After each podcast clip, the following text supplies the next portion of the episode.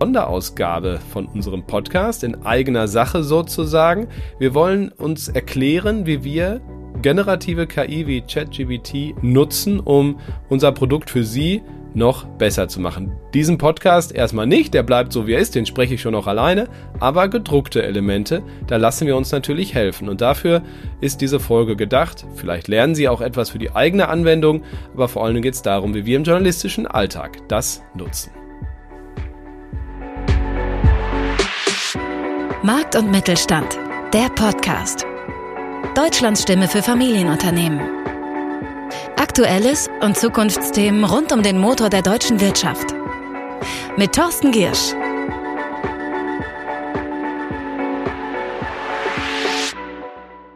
Mir zugeschaltet ist jetzt mein lieber Kollege Björn Hartmann, Chef vom Dienst. Björn macht viele Dinge bei uns, hat aber auch aus dem privaten Kontext heraus, naja, viele Erfahrungen mit ChatGBT gemacht und zwar sehr frühzeitig, Björn, oder? Wie, wie war das am Anfang?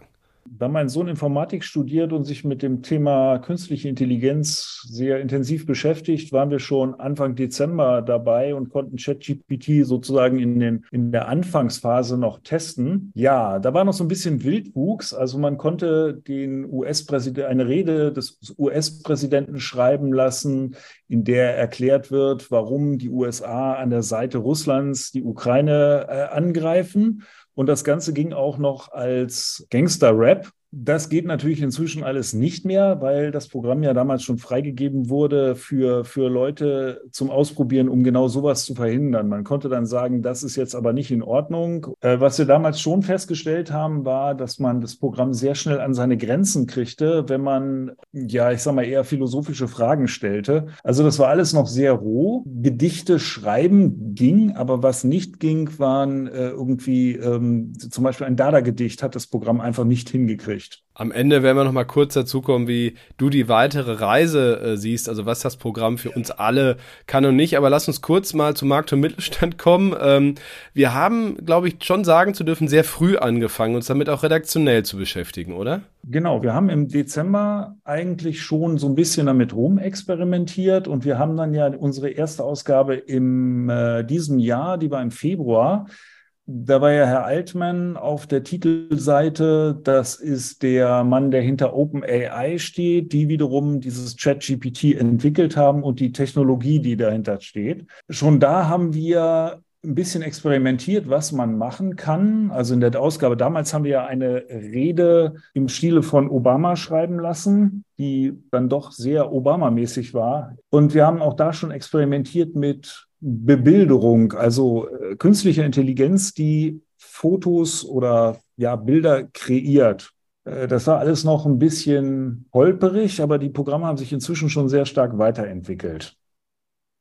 Also man muss ja schon sagen, damals konnte man noch gar nicht so genau wissen, dass das auch im unternehmerischen Alltag so schnell konkret einsetzbar ist, wie das jetzt, was wir jetzt in der Ausgabe, die Anfang April erscheinen wird, äh, äh gemerkt haben. Apropos Ausgabe Anfang April, was, was haben wir denn in dieser Ausgabe jetzt, jetzt gemacht, auch im, im Sinne unserer Leserinnen und Leser? Ja, technische Entwicklung äh, ist ja enorm. Also am Anfang haben das äh, so Leute wie mein Sohn benutzt, um Programmcode zu schreiben, aber sehr schnell hat man natürlich ausprobiert, kann ich damit einen Text schreiben, nimmt mir das eine Hausarbeit ab, lässt sich dadurch eine PowerPoint-Präsentation machen. Ähm, und da kann man tatsächlich sagen, ja, im Prinzip, gibt allerdings eine Klinken zu beachten. Wir haben uns dann überlegt, die, für die nächste Ausgabe, wir lassen ChatGPT zu bestimmten Themen, die wir, die uns wichtig sind in dieser Ausgabe, einfach selbst etwas schreiben und übernehmen das auch ungefiltert, also mit Rechtschreibfehlern, mit Textabbrüchen. Und das haben wir tatsächlich dann auch gemacht für bestimmte Themen wie die Fehler der Energiewende oder ähm, die Finanzkrise, die uns ja im März beschäftigt hat. Man sah ähm, natürlich, dass die Arbeit mit so einem äh, Chatbot erinnert mich immer an Raumschiff Enterprise, wie Captain Picard und Co. da bei Next Generation da mit ihrem Computer, der ja auch alles wusste, geredet haben. Es kommt darauf an, die richtigen Fragen zu stellen und sich über die Antworten immer weiter zu der manchmal lebensrettenden Wahrheit äh, zu vorzuarbeiten, oder? Ähm, ist dieses Fragenstellen ja für uns im Journalismus auch Alltag oder wie würdest du das sehen? Wie kann man da ChatGPT einsetzen? Also man kann dem natürlich eine ganz simple Frage stellen, wie, äh, wie koche ich Spaghetti Bolognese? Da wird immer eine vernünftige Antwort bei rauskommen.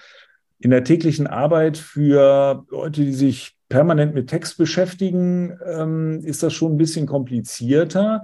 Denn entscheidend für das, was das Programm antwortet, ist das, was man fragt. Wir hatten einen Fall mit der Finanzkrise. Die kann man natürlich, kann man das Programm natürlich einfach fragen, warum brach Anfang 2023 wieder eine Finanzkrise aus? Und dann spuckt ChatGPT aus und dann schwurbelt ChatGPT irgendwie rum, weil das Programm eine, eine ganz große Beschränkung hat. Es ist trainiert worden mit Informationen, die nur bis Mitte, Ende 2021 reichen. Und da fehlt zum Beispiel der komplette äh, Angriff der Russ, äh, Russlands auf die Ukraine und alles, was zu dieser Finanzkrise hinführte, die wir gerade haben. Deswegen muss die Frage da präzise lauten, warum wird Anfang 2023 eine Finanzkrise drohen und warum muss die USB im Zuge dieser Finanzkrise die Credit Suisse retten? Und dann kommen tatsächlich Antworten. Es kommt der Ukraine-Krieg nicht vor, aber es gibt Antworten wie, es gibt eine geopolitische Krise zwischen den USA und China. Und ähm, es kam auch der Hinweis eben, warum die UBS die Credit Suisse übernehmen muss. Und es kam auch eine Erklärung dafür, warum die UBS die Credit Suisse übernehmen muss. Und die ist sehr, sehr nah an dem, warum das tatsächlich so gekommen ist. Und das Programm konnte also mit dem Wissen von Mitte 2021 vorhersagen, warum 2023 die UBS die Credit Suisse übernehmen muss. Das gibt natürlich auch Rückschlüsse darauf, dass äh, bereits 2021 dieses Problem angelegt war. Das ist ganz interessant, vielleicht ein bisschen metamäßig, aber für Journalisten natürlich schon spannend. Andere Sachen waren einfacher. Ähm, die fünf Vorteile und die fünf Nachteile, warum Mittelständler äh, in die Cloud gehen sollen das ist sozusagen simpel für ChatGPT. Das liefert dann eine schöne Liste, ist allerdings ein bisschen hölzern, also sprachlich sehr, sehr schwierig. Und da kann man sehen, sowas muss der Journalist dann vielleicht künftig nicht mehr machen. Nun hast du ja am Anfang schon gesagt, ChatGPT hat sich schon stark weiterentwickelt. Es werden auch weitere generative KI-Systeme kommen, äh, Google Bart und so weiter. Was glaubst du, wohin geht die Reise in den nächsten Monaten? Äh, GPT-4 als neue Basis ist ja zum Teil schon in der Testung. Also was erleben wir da noch alles, auch wenn es darum geht, dass die Fehlerchen verschwinden? Dieses GPT-4 zum Beispiel äh, kann ja Fotos beschreiben. Also ich gebe dem ein Foto und das Programm erzählt, was darauf zu sehen ist. Dann gibt es die Möglichkeit, ich möchte verreisen. Ich möchte auf die Osterinsel für drei Wochen und ich möchte jeden Abend in einem anderen Restaurant essen und zwar nur regionale Speisen und ich möchte in Hotels und bei Privatleuten übernachten. Das kann ich GPT-4 auch sagen. Und das Programm spuckt dann einen kompletten Reiseplan aus, den ich im Prinzip mit Knopfdruck buchen kann. Also es gibt so, so Expedia zum Beispiel, ein Open Table und sowas. Ähm, hat sich inzwischen bei GPT-4 äh, angeklingt. Äh, das ist alles noch rudimentär, aber da geht eine ganze Menge. Was das Programm auch machen kann, äh, man gibt einen riesigen Text rein und sagt, bitte auf 300 Zeichen zusammenfassen. Und das kann es auch. Die Bildgenerierung wird auch viel, viel, viel stärker noch kommen, als wir das bisher kennen.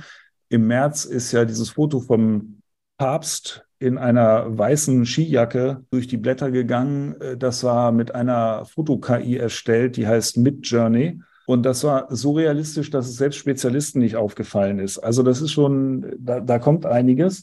Die werden auch immer genauer und trotzdem gilt, ich muss alles überprüfen.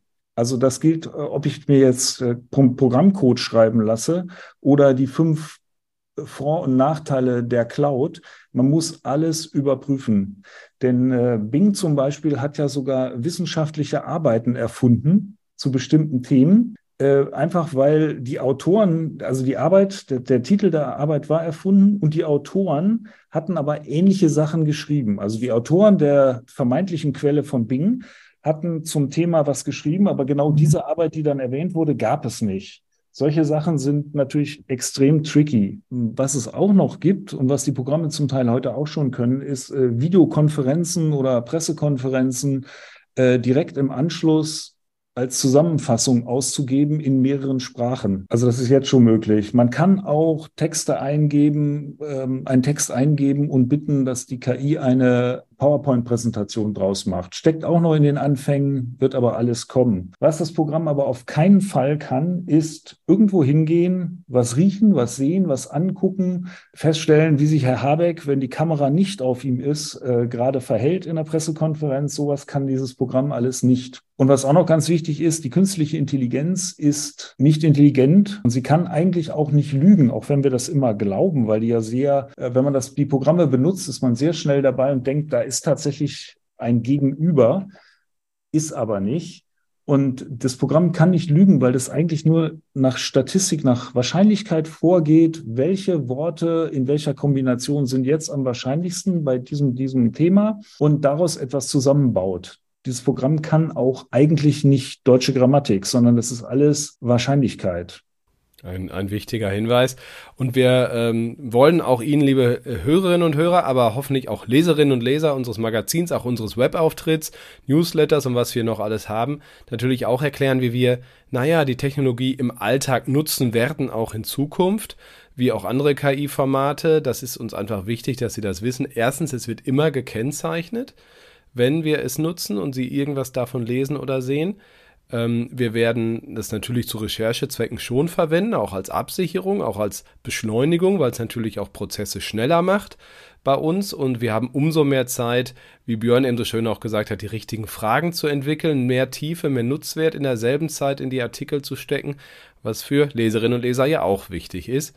Ähm, aber natürlich bringt uns die KI auch auf Ideen, wenn wir die richtigen Fragen stellen und äh, fügt auch dazu, eine gewisse Breite abzudecken. Wir Menschen haben ja auch Schwächen und auch wir Redakteure, wir sind subjektiv, wir selektieren Informationen, ob wir wollen oder nicht. Und da kann uns natürlich eine objektive KI sehr helfen. Und so werden wir sie sorgfältig in ihrem Sinne auch einsetzen.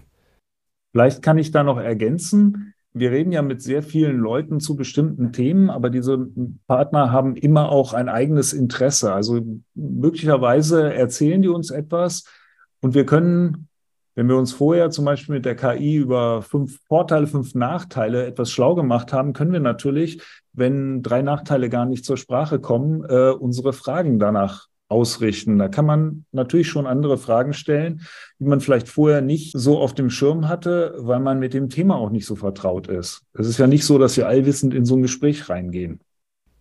Absolut richtig. Wir Menschen, äh, auch das, die Demut sei erlaubt und diese KI hat uns auch ein Stück demütiger gemacht. Gerade deshalb haben wir ja auch in der Aprilausgabe jetzt unsere Fragestellung auch ein bisschen gechallenged äh, von der Maschine. Äh, es führt auch zu einer gewissen Demut, denn man sieht schon, oh, diesen Aspekt habe ich vielleicht nicht hinreichend betont. Der geht vielleicht ein bisschen unter. Kann uns allen mal passieren und äh, das wollen wir natürlich vermeiden in Ihrem Sinne. Danke dir, Björn, für diese Erkenntnisse. Das äh, fand ich sehr spannend. Auch wenn wir natürlich intern oft reden, aber auch in diesem Kontext ist es ja doch nochmal was anderes. Danke für deine Zeit. Und danke Ihnen, lieber Hörerinnen und Hörer, in dieser kleinen Sonderausgabe. Wir hören uns Freitag wieder. Ich sage wie immer zum Schluss, bleiben Sie gesund und erfolgreich. Tschüss. Das war Markt und Mittelstand, der Podcast. Wir hören uns nächsten Freitag wieder auf markt- und-mittelstand.de.